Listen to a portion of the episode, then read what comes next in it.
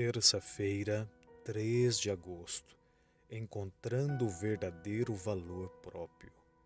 Se José tinha nutrido esperanças de escapar e voltar para casa, elas foram frustradas na chegada ao Egito, onde ele foi revendido para uma família importante.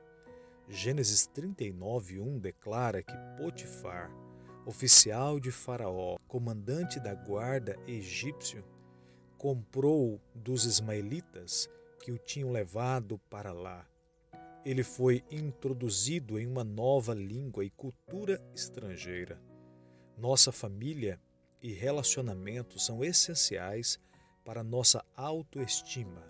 José cresceu acreditando que era especial.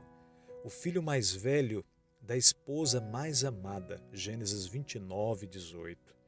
Ele era o favorito do seu pai e o único que tinha uma bela túnica colorida.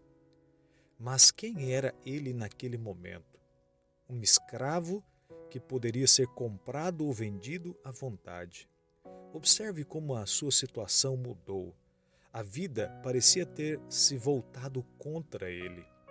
José aprendeu a lição que todos temos que aprender. Se dependemos de outras pessoas, para dizer o nosso valor, enfrentaremos uma difícil jornada e ficaremos terrivelmente confusos, porque nem todo mundo vai apreciar quem somos ou nossa maneira de ser. Em vez disto, precisamos encontrar nosso valor próprio no que Deus pensa de nós, como Ele nos vê, e não nas funções que desempenhamos atualmente.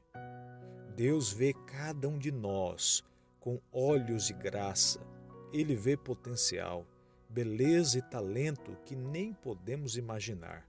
No fim das contas, ele estava preparado para morrer por nós, para que pudéssemos ter a oportunidade de nos tornar tudo que fomos criados para ser.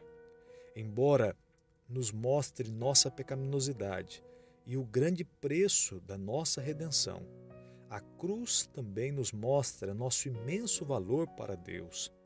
Independentemente do que os outros pensam de nós, ou mesmo do que pensamos de nós mesmos, Deus nos ama e busca nos redimir, não apenas do poder do pecado hoje, mas da morte eterna que o pecado acarreta.